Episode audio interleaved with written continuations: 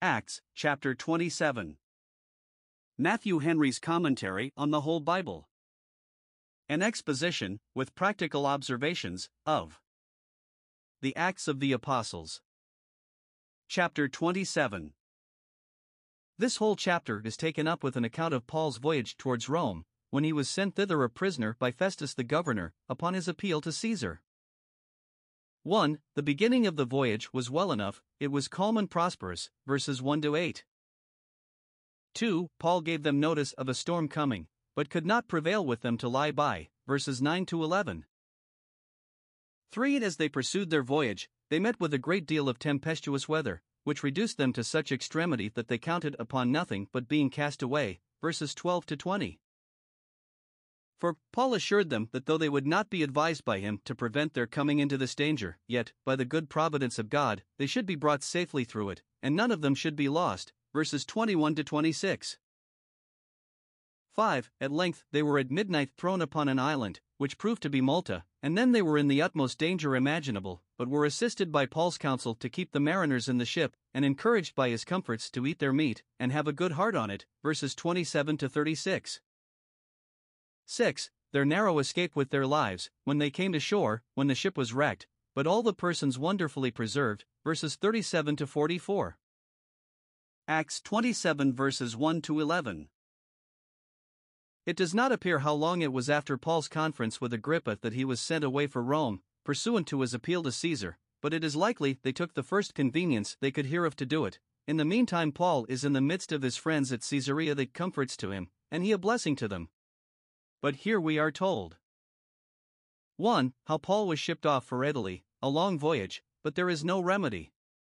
He has appealed to Caesar, and to Caesar he must go. It was determined that we should sail into Italy, for to Rome they must go by sea, it would have been a vast way about to go by land.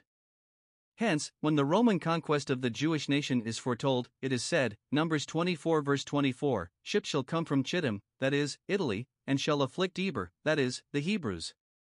It was determined by the council of God, before it was determined by the council of Festus, that Paul should go to Rome, for, whatever man intended, God had work for him to do there. Now here we are told 1. Whose custody he was committed Teotio one named Julius, a centurion of Augustus's band, as Cornelius was of the Italian band, or legion, chapter 10 verse 1. He had soldiers under him, who were a guard upon Paul, that he might not make his escape, and likewise to protect him, that he might have no mischief done him.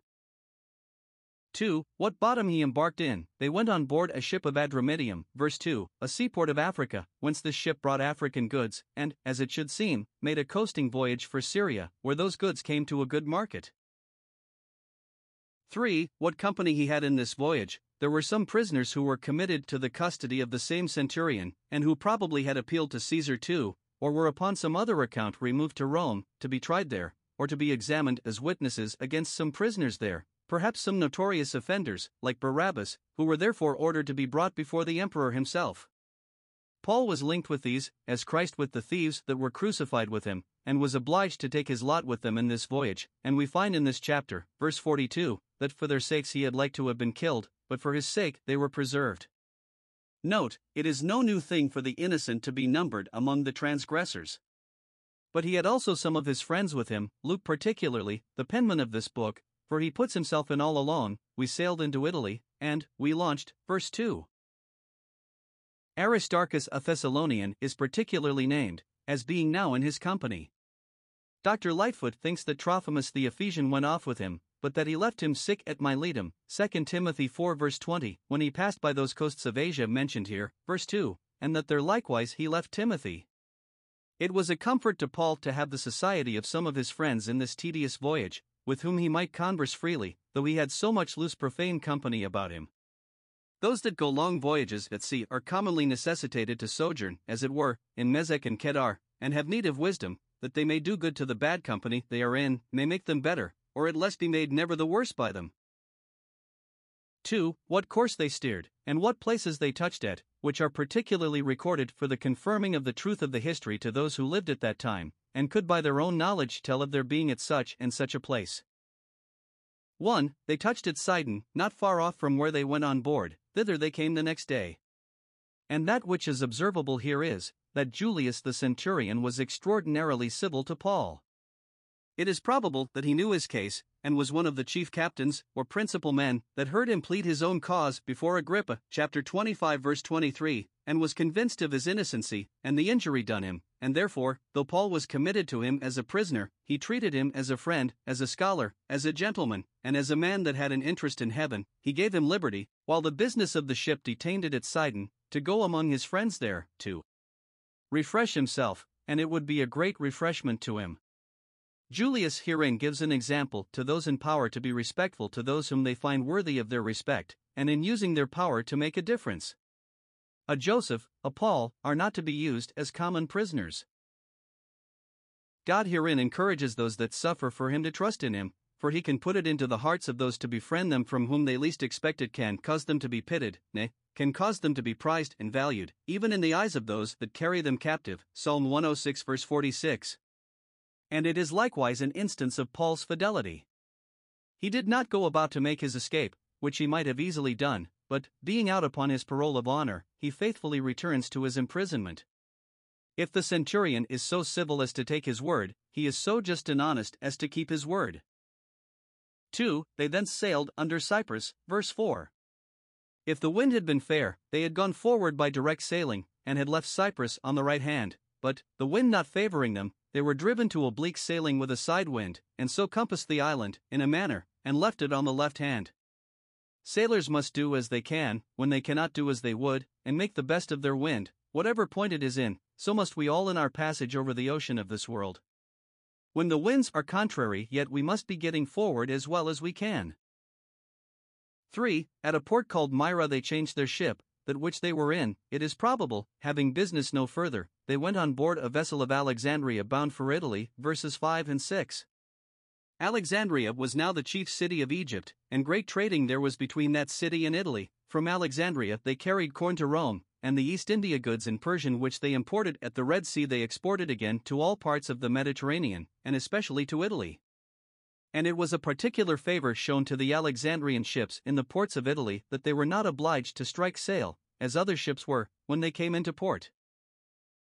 For, With much ado they made the fair havens, a port of the island of Crete, verses 7 and 8. They sailed slowly many days, being becalmed, or having the wind against them. It was a great while before they made the point of Cnidus, a port of Caria, and were forced to sail under Crete, as before under Cyprus. Much difficulty they met with in passing by Salmone, a promontory on the eastern shore of the island of Crete. Though the voyage hitherto was not tempestuous, yet it was very tedious. They many that are not driven backward in their affairs by cross providences, yet sail slowly, and do not get forward by favorable providences. And many good Christians make this complaint in the concerns of their souls, that they do not rid ground in their way of heaven, but have much ado to keep their ground, they move with many stops and pauses, and lie a great while windbound. Observe, the place they came to was called the Fair Havens. Travelers say that it is known to this day by the same name, and that it answers the name from the pleasantness of its situation and prospect. And yet, 1. It was not the harbor they were bound for, it was a fair haven, but it was not their haven. Whatever agreeable circumstances we may be in in this world, we must remember we are not at home, and therefore we must arise and depart, for, though it be a fair haven, it is not the desired haven. Psalm 107, verse 30. 2. It was not a commodious haven to winter in, so it is said, verse 12. It had a fine prospect, but it lay exposed to the weather. Note, every fair haven is not a safe haven, nay, there may be most danger where there is most pleasure. 3. What advice Paul gave them with reference to that part of their voyage they had before them it was to be content to winter where they were, and not to think of stirring till a better season of the year. 1. It was now a bad time for sailing, they had lost a deal of time while they were struggling with contrary winds. Sailing was now dangerous, because the fast was already past, that is, the famous yearly fast of the Jews, the Day of Atonement, which was on the tenth day of the seventh month, a day to afflict the soul with fasting, it was about the twentieth of our September. That yearly fast was very religiously observed, but, which is strange, we never have any mention made in all the scripture history of the observance of it, unless it be meant here, where it serves only to describe the season of the year. Michaelmas is reckoned by mariners as a bad time of the year to be at sea as any other, they complain of their Michaelmas blasts, it was that time now with these distressed voyagers. The harvest was past, the summer was ended, they had not only lost time, but lost the opportunity. 2. Paul put them in mind of it, and gave them notice of their danger. Verse 10 I perceive, either by notice from God, or by observing their wilful resolution to prosecute the voyage notwithstanding the peril of the season, that this voyage will be with hurt and damage, you that have effects on board are likely to lose them, and it will be a miracle of mercy if our lives be given us for a prey. There were some good men in the ship, and many more bad men, but in things of this nature all things come alike to all, and there is one event to the righteous and to the wicked. If both be in the same ship, they both are in the same danger. 3. They would not be advised by Paul in this matter. Verse 11. They thought him impertinent in interposing in an affair of this nature, who did not understand navigation, and the centurion to whom it was referred to determine it, though himself a passenger, yet, being a man in authority, takes upon him to overrule, though he had not been oftener at sea perhaps than Paul, nor was better acquainted with these seas, for Paul had planted the gospel in Crete, Titus 1 verse 5, and knew the several parts of the island well enough. But the centurion gave more regard to the opinion of the master and owner of the ship than to Paul's, for every man is to be credited in his own profession ordinarily, but such a man as Paul, who was so intimate with heaven, was rather to be regarded in seafaring matters than the most celebrated sailors. Note, those know not what dangers they run themselves into who will be governed more by human prudence than by divine revelation. The centurion was very civil to Paul, verse 3, and yet would not be governed by his advice. Note, many will show respect to good ministers that will not take their advice. Ezekiel 33 verse 31. Acts 27 verses 12 to 20. In these verses we have 1. The ship putting to sea again, and pursuing her voyage at first with a promising gale. Observe 1. What induced them to leave the fair havens? It was because they thought the harbor not commodious to winter in, it was pleasant enough in summer, but in the winter they lay bleak. Or perhaps it was upon some other account incommodious, provisions perhaps were scarce and dear there, and they ran upon a mischief to avoid an inconvenience, as we often do. Some of the ship's crew, or of the council that was called to advise in this matter, were for staying there, rather than venturing to sea now that the weather was so uncertain. It is better to be safe in an incommodious harbor than to be lost in a tempestuous sea. But they were outvoted when it was put to the question, and the greater part advised to depart thence also, yet they aimed not to go far, but only to another port of the same island, here called Phenice, and some think it was so called because the Phoenicians frequented it much, the merchants of Tyre and Sidon. It is here described to lie towards the southwest and northwest. Probably the haven was between the two promontories or juttings out of land into the sea, one of which pointed to the northwest and the other to the southwest, by which it was guarded against the east winds. Thus hath the wisdom of the Creator provided for the relief and safety of those who go down to the sea in ships, and do business in great waters. In vain had nature provided for us the waters to sail on, if it had not likewise provided for us natural harbors to take shelter in. 2. What encouragement they had at first to pursue their voyage. They set out with a fair wind, verse 13, the south wind blew softly, upon which they should gain their point, and so they sailed close by the coast of Crete and were not afraid of running upon the rocks or quicksands, because the wind blew so gently. Those who put to sea with ever so fair a gale know not what storms they may yet meet with, and therefore must not be secure, nor take it for granted that they have obtained their purpose, when so many accidents may happen to cross their purpose. Let not him that girdeth on the harness boast as though he had put it off. 2. The ship in a storm presently, a dreadful storm. They looked at second causes, and took their measures from the favorable hints they gave, and imagined that because the south wind now blew softly it would always blow so. In confidence of this, they ventured to sea, but were soon made sensible of their folly in giving more credit to a smiling wind than to the word of God in Paul's mouth, by which they had fair warning given them of a storm. Observe 1. What their danger and distress was. 1. There arose against them a tempestuous wind, which was not only contrary to them, and directly in their teeth, so that they could not get forward, but a violent wind, which raised the waves, like that which was sent forth in pursuit of Jonah, though Paul was following God, and going on in his duty, and not as Jonah running away from God and his duty. This wind the sailors called Euroclydon, a northeast wind, which upon those seas perhaps was observed to be in a particular manner troublesome and dangerous. It was a sort of whirlwind, for the ship is said to be caught by it. Verse 15. It was God that commanded this wind to rise, designing to bring glory to himself, and reputation to Paul, out of it, stormy winds being brought out of his treasuries, Psalm 135 verse 7, they fulfill his word, Psalm 148 verse 8. 2. The ship was exceedingly tossed. Verse 18 It was kicked like a football from wave to wave, its passengers, as it is elegantly described, Psalm 107 verses 26 and 27, mount up to the heavens, go down again to the depths, reel to and fro, stagger like a drunken man, and are at their wits' end. The ship could not possibly bear up into the wind, could not make her way in opposition to the wind, and therefore they folded up their sails, which in such a storm would endanger them rather than to them any service, and so let the ship drive, not whither it would, but whither it was impelled by the impetuous wave on quo voluit, said quo rapid impetus undi. Ovid. Trist. It is probable that they were very near the heaven of Phenice when this tempest arose, and thought they should presently be in a quiet haven, and were pleasing themselves with the thought of it, and wintering there, and lo, of a sudden, they are in this distress. Let us therefore always rejoice with trembling, and never expect a perfect security, nor a perpetual security, till we come to heaven. 3. They saw neither sun nor stars for many days. This made the tempest the more terrible, that they were all in the dark, and the use of the lodestone for the direction of sailors not being then found out, so that they had no guide at all, when they could see neither sun nor stars, made the case the more hazardous. Thus, melancholy sometimes is the condition of the people of God upon a spiritual account. They walk in darkness and have no light.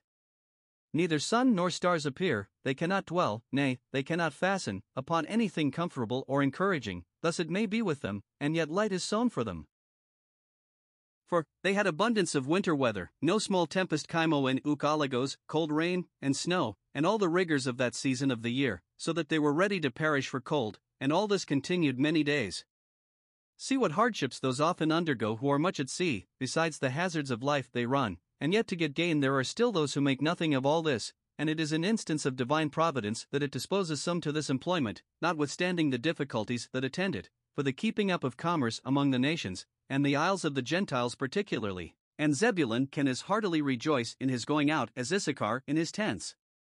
Perhaps Christ therefore chose ministers from among seafaring men, because they had been used to endure hardness.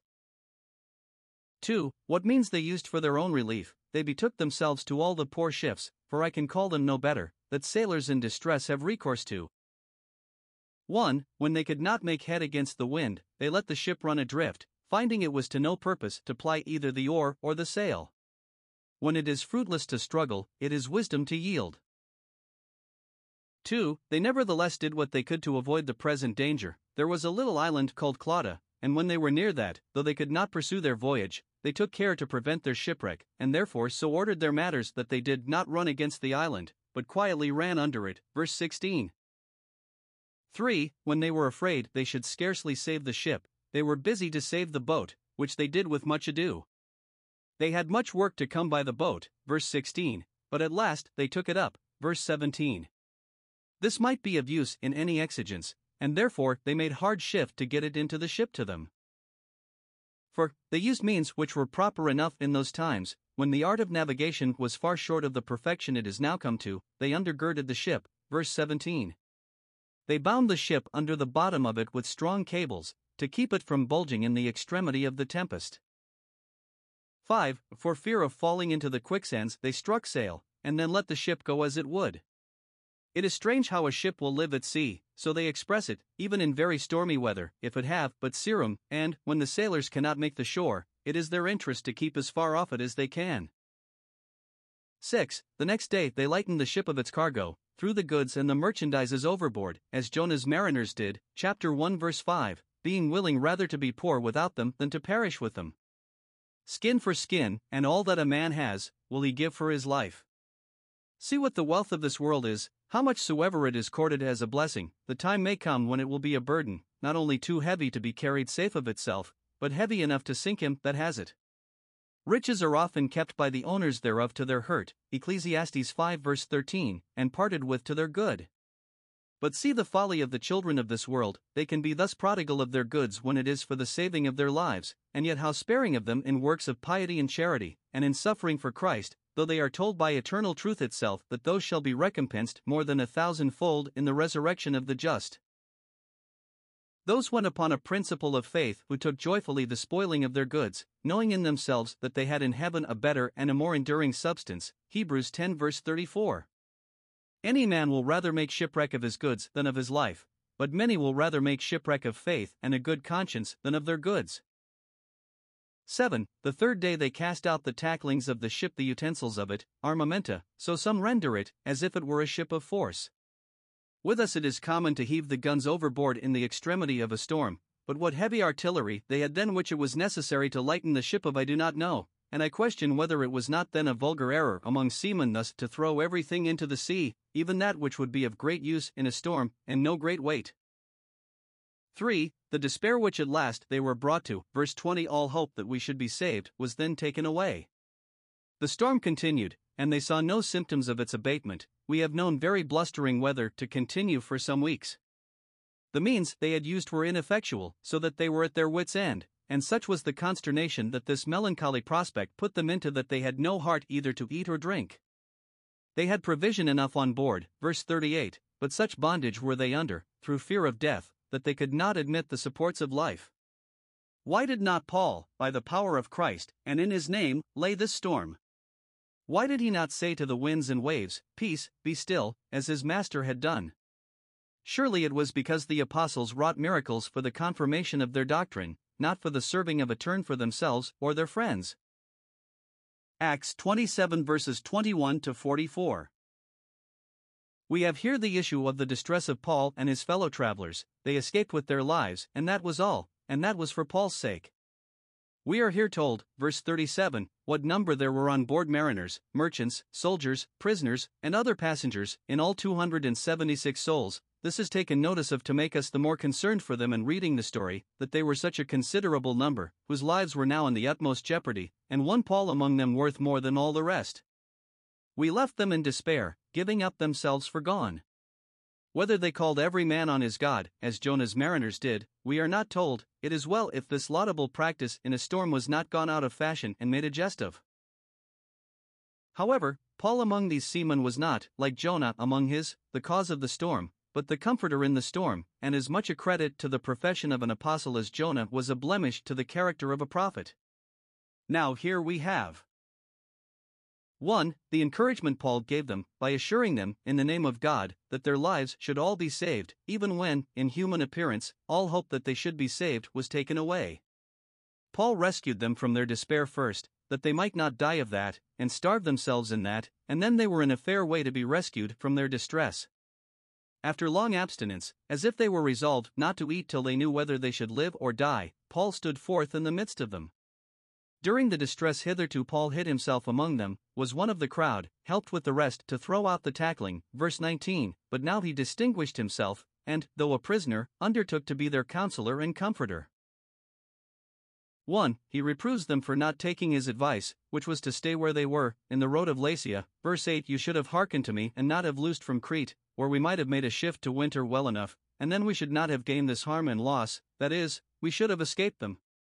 Harm and loss in the world, if sanctified to us, may be truly said to be gain, for if they wean us from present things, and awaken us to think of a future state, we are truly gainers by them. Observe, they did not hearken to Paul when he warned them of their danger, and yet, if they will but acknowledge their folly, and repent of it, he will speak comfort and relief to them now that they are in danger. So compassionate is God to those that are in misery, though they bring themselves into it by their own incogitancy, nay, by their own wilfulness, and contempt of admonition. Paul, before administering comfort, will first make them sensible of their sin in not hearkening to him, by upbraiding them with their rashness, and probably, when he tells them of their gaining harm and loss, he reflects upon what they promised themselves by proceeding on their voyage, that they should gain so much time, gain this and the other point. But, says he, you have gained nothing but harm and loss, how will you answer it? That which they are blamed for is their loosing from Crete, where they were safe. Note, most people bring themselves into inconvenience, because they do not know when they are well off, but gain harm and loss by aiming against advice to better themselves. 2. He assures them that though they should lose the ship, yet they should none of them lose their lives. You see your folly in not being ruled by me. He does not say, Now therefore expect to fare accordingly. You may thank yourselves if you be all lost, those that will not be counseled cannot be helped. No, yet now there is hope in Israel concerning this thing. Your case is sad, but it is not desperate. Now, I exhort you to be of good cheer. Thus we say to sinners that are convinced of their sin and folly, and begin to see and bewail their error, You should have hearkened unto us, and should have had nothing to do with sin, yet now we exhort you to be of good cheer, though you would not take our advice when we said, Do not presume, yet take it now when we say, Do not despair. They had given up the cause, and would use no further means, because all hope that they should be saved was taken away. Now Paul quickens them to bestir themselves yet in working for their own safety, by telling them that if they would resume their vigor, they should secure their lives. He gives them this assurance when they were brought to the last extremity, for now it would be doubly welcome to them to be told that not a life should be lost when they were ready to conclude they must inevitably be all lost. He tells them 1. That they must count upon the loss of the ship. Those who were interested in that and the goods were probably those greater part that were for pushing forward the voyage and running the venture, notwithstanding Paul's admonition, and they are made to pay for their rashness. Their ship shall be wrecked. Many a stately, strong, rich, gallant ship is lost in the mighty waters in a little time, for vanity of vanities, all is vanity and vexation of spirit. But 2. Not a life shall be lost. This would be good news to those that were ready to die for fear of dying, and whose guilty consciences made death look very terrible to them. 3. He tells them what ground he had for this assurance, that it is not a banter upon them, to put them into humor, nor a human conjecture, he has a divine revelation for it, and is as confident of it as that God is true, being fully satisfied that he has his word for it. An angel of the Lord appeared to him in the night, and told him that for his sake they should all be preserved, verses 23 to 25, which would double the mercy of their preservation, that they should have it not only by providence, but by promise, and as a particular favor to Paul. Now observe here. 1. The solemn profession Paul makes of relation to God, the God from whom he had this favorable intelligence, it is he whose I am, and whom I serve. He looks upon God. 1. As his rightful owner, who has a sovereign incontestable title to him, and dominion over him, who I am. Because God made us and not we ourselves, therefore we are not our own but His. His we are by creation, for He made us, by preservation, for He maintains us, by redemption, for He bought us. We are more His than our own. 2. As His sovereign ruler and master, who, having given Him being, has right to give Him law, whom I serve. Because His we are, therefore we are bound to serve Him, to devote ourselves to His honor and employ ourselves in His work. It is Christ that Paul here has an eye to, he is God, and the angels are his and go on his errands. Paul often calls himself a servant of Jesus Christ, he is his, and him he serves, both as a Christian and as an apostle. He does not say, whose we are, and whom we serve, for most that were present were strangers to him, but, whose I am, and whom I serve, whatever others do, nay, whom I am now in the actual service of, going to Rome, not as you are, upon worldly business, but to appear as a witness for Christ.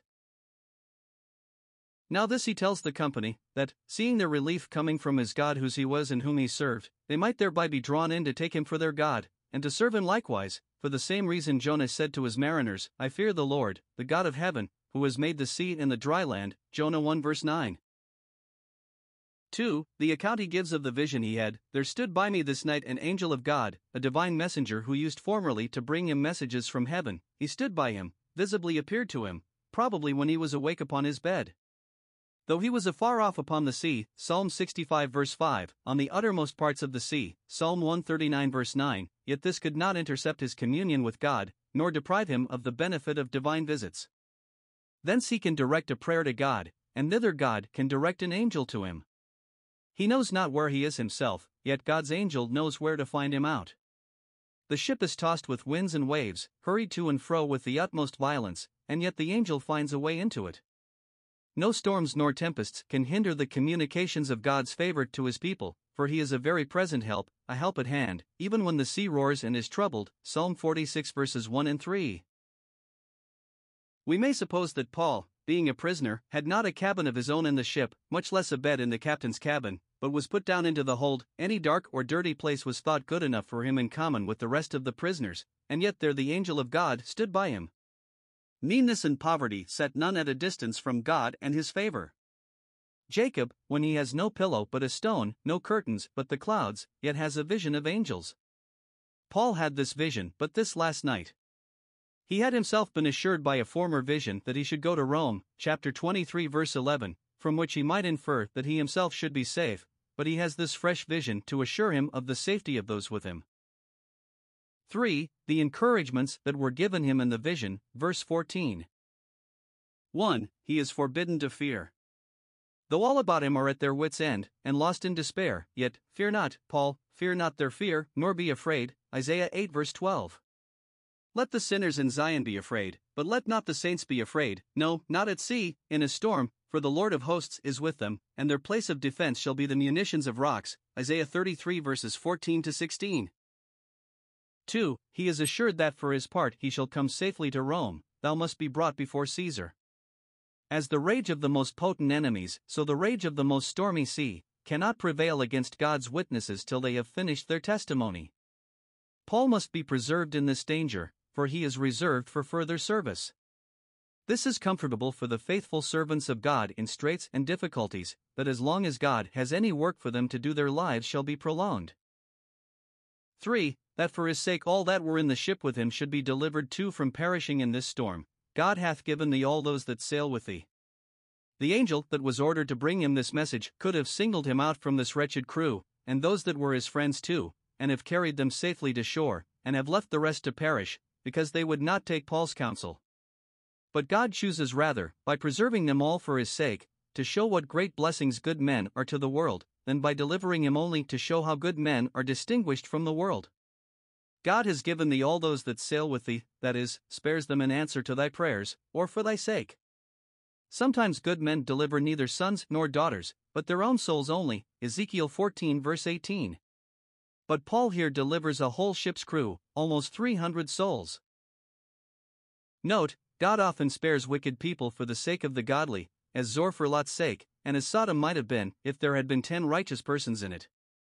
The good people are hated and persecuted in the world as if they were not worthy to live in it, yet really it is for their sakes that the world stands. If Paul had thrust himself needlessly into bad company, he might justly have been cast away with them, but, God calling him into it, they are preserved with him. And it is intimated that it was a great favor to Paul, and he looked upon it to be so, that others were saved for his sake, they are given thee. There is no greater satisfaction to a good man than to know that he is a public blessing. For, he comforts them with the same comforts wherewith he himself was comforted. Verse 25 Wherefore, sirs, be of good cheer, you shall see even this will end well, for I believe God, and depend upon his word, that it shall be even as it was told me.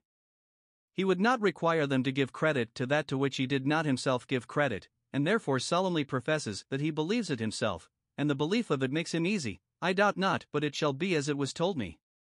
Thus he staggers not at the promise of God through unbelief. Hath God spoken, and shall he not make it good? No doubt he can, no doubt he will, for he is not a man that he should lie. And shall it be as God hath said? Then be of good cheer, be of good courage. God is ever faithful, and therefore let all that have an interest in his promise be ever cheerful. If with God saying and doing are not two things, then with us believing and enjoying should not. 5. He gives them a sign, telling them particularly what this tempestuous voyage would issue in. Verse 26 We must be cast upon a certain island, and that will both break the ship and save the passengers, and so the prediction in both respects will be fulfilled. The pilot had quitted his post, the ship was left to run at random, they knew not what latitude they were in, much less how to steer their course, and yet Providence undertakes to bring them to an island that shall be a refuge for them. When the Church of God, like this ship, is tossed with tempests, and not comforted, when there is none to guide her of all her sons, yet God can bring her safely to shore, and will do it. 2. They're coming at length to an anchor upon an unknown shore, verses 27 to 29. 1. They had been a full fortnight in the storm, continually expecting death. The fourteenth night, and not sooner, they came near land. They were that night driven up and down in Adria, not in the Adriatic Gulf on which Venice stands, but in the Adriatic Sea, a part of the Mediterranean, containing both the Sicilian and Ionian seas, and extending to the African shore. In this sea they were tossed, and knew not whereabouts they were. 2. About midnight the mariners apprehended that they drew near to some shore, which confirmed what Paul had told them, that they must be driven upon some island. To try whether it was so or no, they sounded, in order to their finding the depth of the water, for the water would be shallower as they drew nearer to shore. By the first experiment, they found they drew 20 fathoms deep of water, and by the next 15 fathoms, which was a demonstration that they were near some shore. God has wisely ordered such a natural notice to sailors in the dark that they may be cautious. 3. They took the hint, and, fearing rocks near the shore, they cast anchor, and wished for the day. They durst not go forward for fear of rocks, and yet would not go back in hope of shelter, but they would wait for the morning, and heartily wished for it. Who can blame them when the affair came to a crisis? When they had light, there was no land to be seen. Now that there was land near them, they had no light to see it by. No marvel then they wished for day. When those that fear God walk in darkness, and have no light, yet let them not say, The Lord has forsaken us, or, Our God has forgotten us, but let them do as these mariners did cast anchor, and wish for the day, and be assured that the day will dawn. Hope is an anchor of the soul, sure and steadfast, entering into that within the veil. Hold fast by that, think not of putting to sea again, but abide by Christ, and wait till the daybreak, and the shadows flee away. 3. The defeating of the sailors' attempt to quit the ship, here was a new danger added to their distress, which they narrowly escaped. Observe 1. The treacherous design of the seamen, and that was to leave the sinking ship, which, though a piece of wisdom in others, yet in those that were entrusted with the care of it was the basest fraud that could be. Verse 30 They were about to flee out of the ship, concluding no other than that when it ran ashore it must be broken all to pieces. Having the command of the boat, the project was to get all of them into that, and so save themselves, and leave all the rest to perish. To cover this vile design, they pretended they would cast anchors out of the foreship, or carry them further off, and in order to this they let down the boat, which they had taken in, verses 16 and 17, and were going into it, having agreed among themselves, when they were in to make straight for the shore. The treacherous seamen are like the treacherous shepherd, who flees when he sees the danger coming, and there is most need of his help. John 10 verse 12. Thus true is that of Solomon confidence in an unfaithful man in time of trouble is like a broken tooth or a foot out of joint. Let us therefore cease from man. Paul had, in God's name, assured them that they should come safely to land, but they will rather trust their own refuge of lies than God's word and truth. 2. Paul's discovery of it, and protestation against it, verse 31. They all saw them preparing to go into the boat, but were deceived by the pretense they made, only Paul saw through it, and gave notice to the centurion and the soldiers concerning it, and told them plainly, Except these abide in the ship, you cannot be saved. The skill of a mariner is seen in a storm, and, in the distress of the ship, then is the proper time for him to exert himself. Now the greatest difficulty of all was before them, and therefore the seamen were now more necessary than ever yet. It was indeed not by any skill of theirs that they were brought to land, for it was quite beyond their skill, but, now that they are near land, they must use their art to bring the ship to it. When God has done that for us which we could not, we must then, in His strength, help ourselves. Paul speaks humanly when he says, You cannot be saved except these abide in the ship, and he does not at all weaken the assurances he had divinely given that they should infallibly be saved. God, who appointed the end, that they should be saved, appointed the means, that they should be saved by the help of these seamen, though, if they had gone off, no doubt God would have made his word good some other way.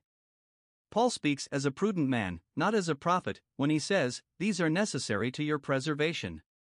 Duty is ours, events are God's, and we do not trust God, but tempt Him when we say, We put ourselves under His protection, and do not use proper means, such as are within our power, for our own preservation. 3. The effectual defeat of it by the soldiers, verse 32. It was not time to stand arguing the case with the seamen, and therefore they made no more ado, but cut the ropes of the boat, and though it might otherwise have done them service in their present distress, they chose rather to let it fall off and lose it than suffer it to do them this disservice. And now the seamen, being forced to stay in the ship whether they would or no, are forced likewise to work for the safety of the ship as hard as they could, because if the rest perish, they must perish with them. For the new life which Paul put into the company, by cheerfully inviting them to take some refreshment, and by the repeated assurances he gave them that they should all of them have their lives given them for a prey, Happy they who had such a one as Paul in their company, who not only had correspondence with heaven, but was of a hearty lively spirit with those about him, that sharpened the countenance of his friend, as iron sharpens iron. Such a friend in distress, when without our fightings and within our fears, is a friend indeed. Ointment and perfume rejoice the heart, so doth the sweetness of a man's friend by hearty counsel. Proverbs 27 verse 9. Such was Paul's here to his companions in tribulation. The day was coming on, those that wish for the day, let them wait a while, and they shall have what they wish for. The dawning of the day revived them a little, and then Paul got them together.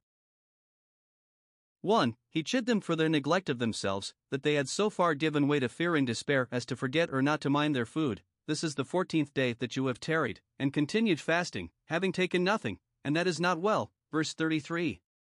Not that they had all, or any of them, continued fourteen days without any food, but they had not had any set meal, as they used to have, all that time, they ate very little, next to nothing. Or, you have continued fasting, that is, you have lost your stomach, you have had no appetite at all to your food, nor any relish of it, through prevailing fear and despair. A very disconsolate state is thus expressed Psalm 102, verse 4 I forget to eat my bread. It is a sin to starve the body, and to deny it its necessary supports. He is an unnatural man indeed that hath his own flesh, and does not nourish and cherish it, and it is a sore evil under the sun to have a sufficiency of the good things of this life, and not to have power to use them. Ecclesiastes 6 verse 2.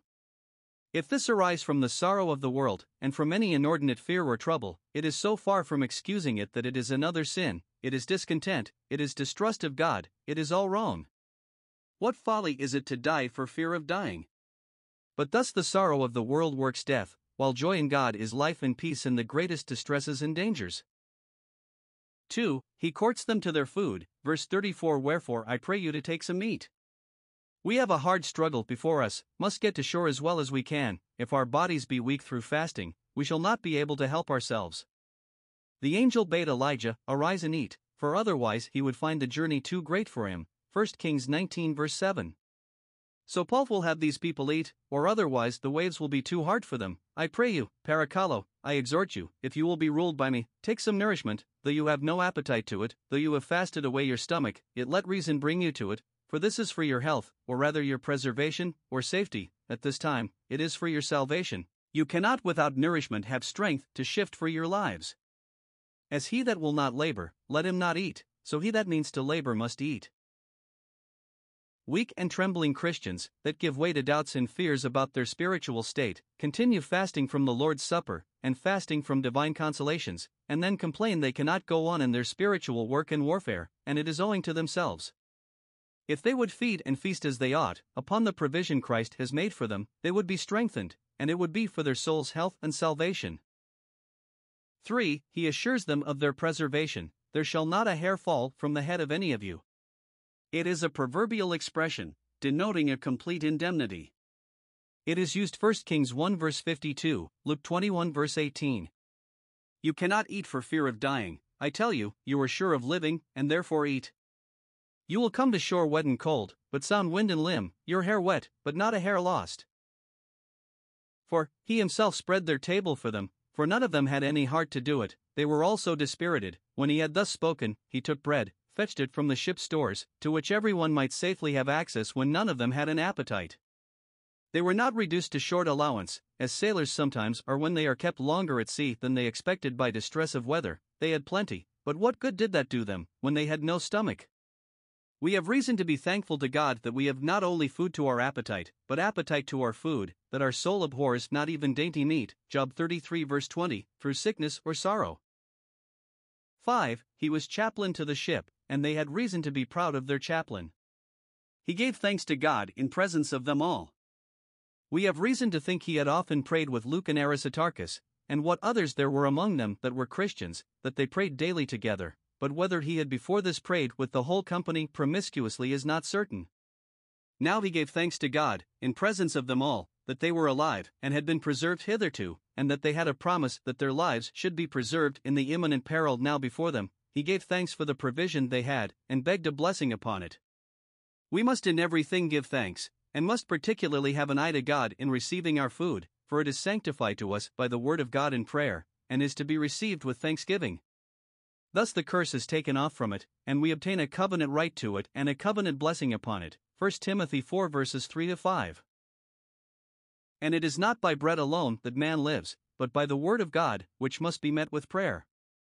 He gave thanks in presence of them all, not only to show that he served a master he was not ashamed of, but to invite them into his service too. If we crave a blessing upon our meat, and give thanks for it in a right manner, we shall not only keep up a comfortable communion with God ourselves, but credit our profession, and recommend it to the good opinion of others. 6. He set them a good example. When he had given thanks, he broke the bread, it was sea biscuit, and he began to eat. Whether they would be encouraged or no, he would, if they would be sullen, and, like froward children, refuse their victuals because they had not everything to their mind, he would eat his meat, and be thankful. Those that teach others are inexcusable if they do not themselves do as they teach, and the most effectual way of preaching is by example. 7. It had a happy influence upon them all. Verse 36 Then were they all of good cheer.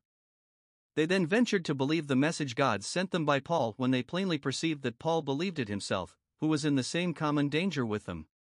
Thus, God sends good tidings to the perishing world of mankind by those who are of themselves, and in the same common danger with themselves, who are sinners too, and must be saved, if ever they be saved, in the same way in which they persuade others to venture, for it is a common salvation which they bring the tidings of, and it is an encouragement to people to commit themselves to Christ as their Saviour when those who invite them to do so make it to appear that they do so themselves. It is here upon this occasion that the number of the persons is set down, which we took notice of before, they were in all two hundred threescore and sixteen souls. See how many may be influenced by the good example of one. They did all eat, nay, they did all eat enough. Verse 38 They were satiated with food, or filled with it, they made a hearty meal. This explains the meaning of their fasting before for 14 days, not that they did not eat during all that time, but they never had enough all that time, as they had now. 8. They once more lightened the ship, that it might escape the better in the shock it was now to have. They had before thrown the wares and the tackle overboard, and now the wheat, the victuals and provisions they had, better they should sink the food than that it should sink them. See what good reason our Saviour had to call our bodily food meat that perishes. We may ourselves be under a necessity of throwing that away to save our lives which we had gathered and laid up for the support of our lives. It is probable that the ship was overloaded with the multitude of the passengers, for this comes in just after the account of the number of them, and that this obliged them so often to lighten the ship. 5. Their putting to shore, and the staving of the ship in the adventure. It was about break of day when they ate their meat, and when it was quite day they began to look about them, and here we are told 1. That they knew not where they were, they could not tell what country it was they were now upon the coast of, whether it was Europe, Asia, or Africa, for each had shores washed by the Adriatic Sea. It is probable that these seamen had often sailed this way, and thought they knew every country they came near perfectly well, and yet here they were at a loss. Let not the wise man then glory in his wisdom, since it may perhaps fail him thus egregiously even in his own profession. 2. They observed a creek with a level shore, into which they hoped to thrust the ship. Verse 39. Though they knew not what country it was, nor whether the inhabitants were friends or foes, civil or barbarous, they determined to cast themselves upon their mercy, it was dry land, which would be very welcome to those that had been so long at sea. It was a pity, but they had had some help from the shore, a pilot sent them, that knew the coast, who might steer their ship in, or another second ship, to take some of the men on board.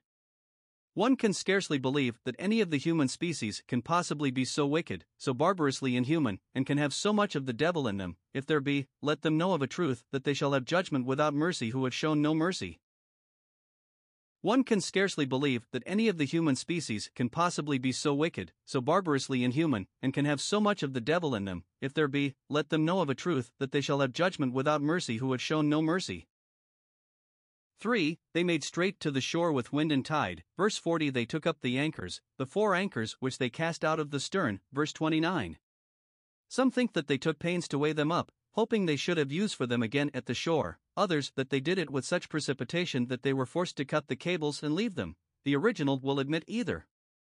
They then committed themselves to the sea, the wind standing fair to carry them into the port, and they loosed the rudder bands, which were fastened during the storm for the greater steadiness of the ship, but, now that they were putting into the port, were loosed, that the pilot might steer with the greater freedom, they then hoisted up the mainsail to the wind, and made towards shore.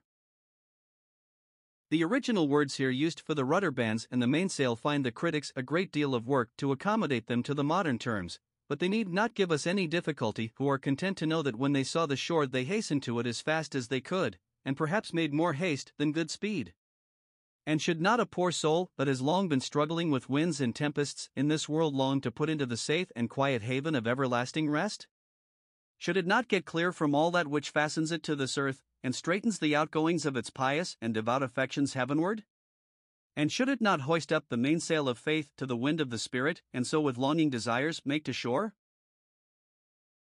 For they made a shift among them to run the ship aground in a shelf or bed of sand, as it should seem, or an isthmus, or neck of land, washed with the sea on both sides, and therefore two seas are said to meet upon it, and there the forepart stuck fast, and then, when it had no liberty to play, as a ship has when it rides at anchor, but remained immovable, the hinder part would soon be broken of course by the violence of the waves.